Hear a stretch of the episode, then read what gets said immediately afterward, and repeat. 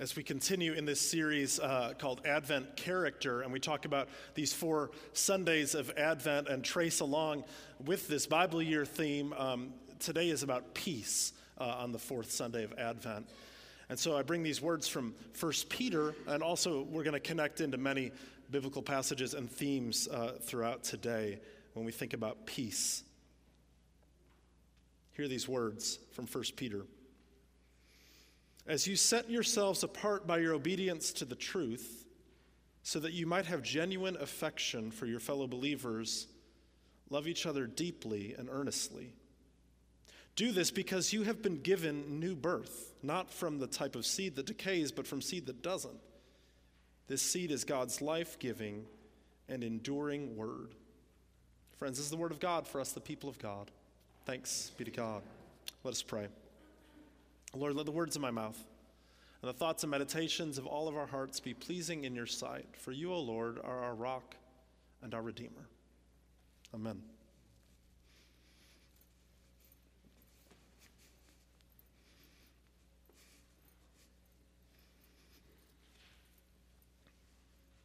So there's this scene in the uh, finely crafted film Miss Congeniality uh, with Sandra Bullock, right?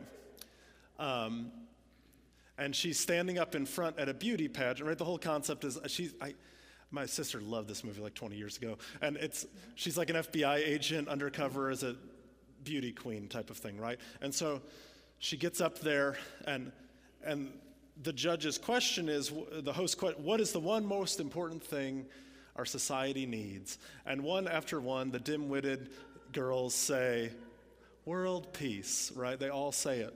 Um, and, and Sandra Bullock um, gets to world peace as an answer um, to great applause, but before that, she says, uh, harsher punishment for parole violators.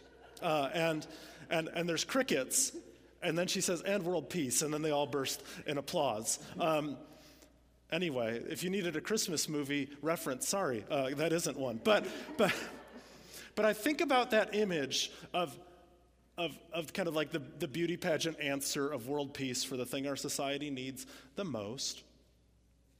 And I think about this in Jeremiah and Ezekiel. One of the things that, the, that they prophesied against the leaders for the most in their society was that they were claiming peace, peace to the people when there is no peace. Peace, peace when there is no peace. All of the prophets prophesied against this false teaching that was going on in Israel, essentially saying, hey, it's all okay, even, even as everything was going down around them. These prophets saying, peace, peace, when there is no peace. So I think the problem that we have today regarding peace is that we know that we want peace. Like we know that technically Miss America's answer is, is right. But we can't get that peace that we strive for. Our world is filled with more and more violence. Our words tear each other apart. Why? Can't someone come to fix it? Well, Jesus comes, right, first to bring us peace with God. In, in the angel's announcement to Joseph in the scene in Matthew, the angel tells him, Jesus will come to save his people from their sins. That is the explicit purpose that the angel gives to Joseph. And the problem is that we humans have this sin problem. It's been a pretty nagging condition for us. We've had it since the Garden of Eden. Eve not only took that fruit from the tree, but then Adam blamed Eve for it going on. We have this sin nature within us personally. We have this selfish streak within each of us that seeks out our own gain. We have this same streak corporately when we are connected to people and to systems that seek their own gain. And it turns out that when a group of people is behaving sinfully, it's even worse than just when individuals are doing it on their own. Paul goes so far to say in Romans that we have become enemies of God. But Jesus comes, Paul writes, and he says that, Jesus, that, that Christ is our peace. Listen to these words of Ephesians 2. He says, Christ is our peace. He made both Jews and Gentiles into one group. With his body, he broke down the barrier of hatred that divided us. He canceled the detailed rules of the law so that he could create one new person out of the two groups, making peace. He reconciled them both as one body to God by the cross, which ended the hostility to God. When he came, he announced the good news of peace to you who were far away from God and to those who were near. Do you hear that message that Christ brings peace? Peace to those who were near to God, peace to those who were far away. So, in Jesus, first of all and foremost, we are offered peace with God. Peace with God that did not exist for us before this way was given to us in the person of Jesus Christ. But Jesus also comes to bring us peace with one another. This passage from 1 Peter, right? It says, Love each other deeply and earnestly. Peter is instructing the believers. Love each other deeply and earnestly. Do this because you have been given new birth. So for Peter, there is a direct correlation between receiving the new birth from Jesus and then having peace with others. In other words, our peace with God offers us hope for our relationships.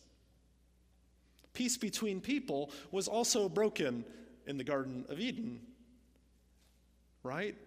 There, there was enmity between Adam and Eve right away as soon as that, as, as soon as the curse fell on them. And from there on, right, their, their next generation uh, would, would kill one another, right? And, and so we begin this story of violence and the cycle of non peace. And in Jesus, somehow this enmity between people is healed.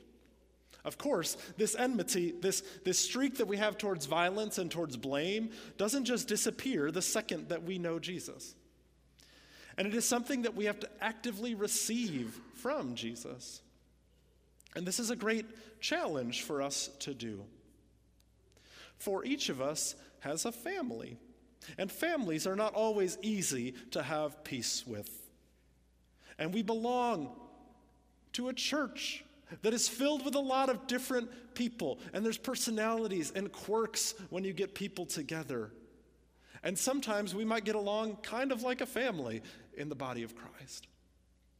And yet, Jesus comes to heal the rifts that exist between us. He comes to, to bring peace to all of those relationships. So, Jesus comes to bring peace to all of our relationships, peace with one another. But even more than that, then, what Jesus comes to bring is peace for the entire cosmos, you might say, the entire universe. Because the promise is that for eternity, the lion will lay down with the lamb. Hear these words from Isaiah 11 that we often hear during Advent. It says, The wolf will live with the lamb, and the leopard will lie down with the young goat. The calf and the young lion will feed together, and a little child will lead them. The cow and the bear will graze, their young will lie down together, and a lion will eat straw like an ox. A nursing child will play over the snake's hole, toddlers will reach right over the serpent's den. They won't harm or destroy anywhere on my holy mountain. The earth will surely be filled with the knowledge of the Lord, just as the water covers the sea. I mean, do you hear this image from Isaiah offering peace? Animals that are usually destroying one another are all of a sudden lying down together. Children who would be snake bit are, are safe to play. We have this example of Jesus, right, as he resurrects from the dead. And everywhere Jesus goes when he resurrects, one of the first words he offers to the people is, Peace be with you. Now, we might be used to that as somehow like a saying that a pastor says in front of people or something like that. But Jesus literally was stepping into places where they would be shocked to see him, and he says, Peace be with you. Why does he say this? What is Jesus blessing the people with in these situations? Is it about peace that is overcoming conflict in these places? Is it about peace overcoming fear? I mean, because literally in John, Jesus promises in a couple places right before he rises from the dead this peace And then at every resurrection appearance in John, when Jesus walks into a room or just appears in a room, the first thing he says to everyone, Peace be with you.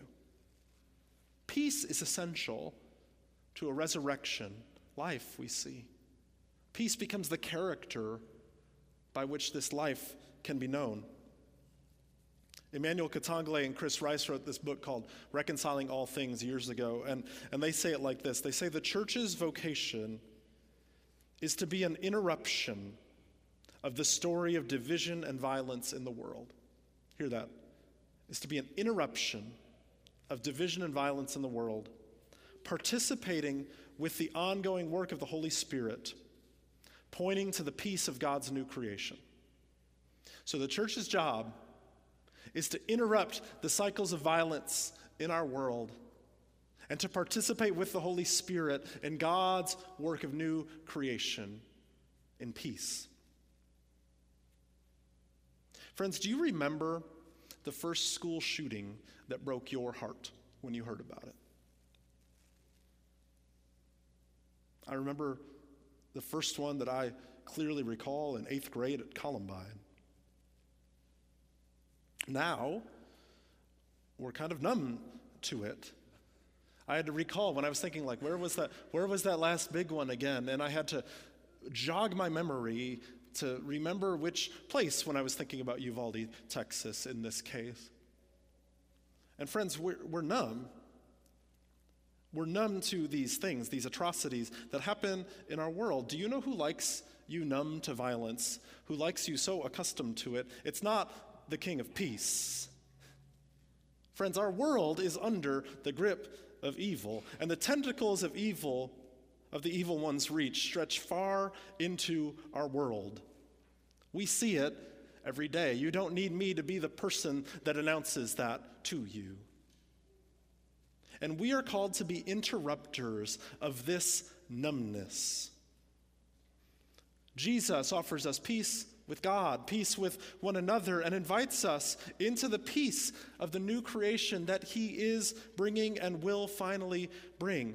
So I invite you to pray against apathy, my friends.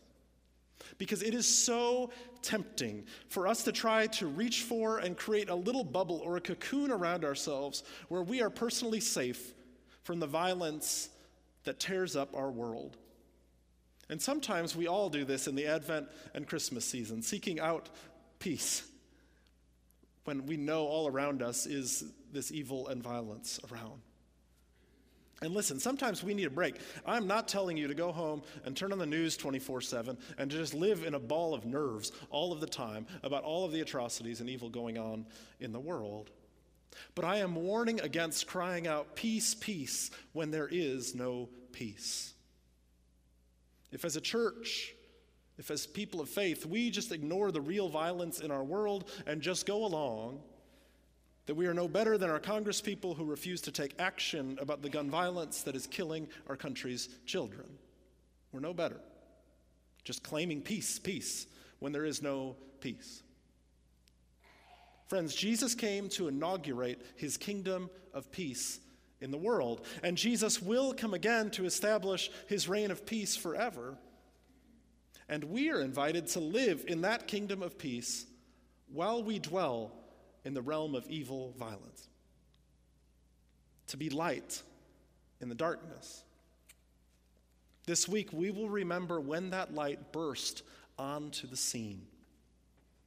And we can spread that light of peace with his help everywhere we go, so that we too can sing, Everywhere I go, I'm going to let it shine. Let us pray. Lord, we need, we need your peace. Of all of the things, of all of the characteristics that we have talked about throughout these four weeks about hope, about love, about joy, God, we see the desperation that our world needs your peace. God, that we internally need your peace. And Lord, there are so many ways for us to turn away from that peace, for us to get sucked into avoiding it, or for us to not have peace in our relationships. When, God, you call us as people of your new creation to be people of peace in all of our relationships. So, God, we pray that you would open us up to that peaceful way that you have for us, that vision, that vision that you give in Isaiah of the wolf lying down with the lamb. God, I pray that that would not just be for us some, some fantasy, but instead that in small ways through us you might make it reality, that we might participate in it. God, for those places and those spaces we know that desperately need your peace right now, both in our lives personally and globally. We ask that you would help us to not become apathetic and also not to live as a bundle of nerves and anxiety about every situation but to be able to pray for your peace and to be able to enact it in whatever way that we are called to and how we can.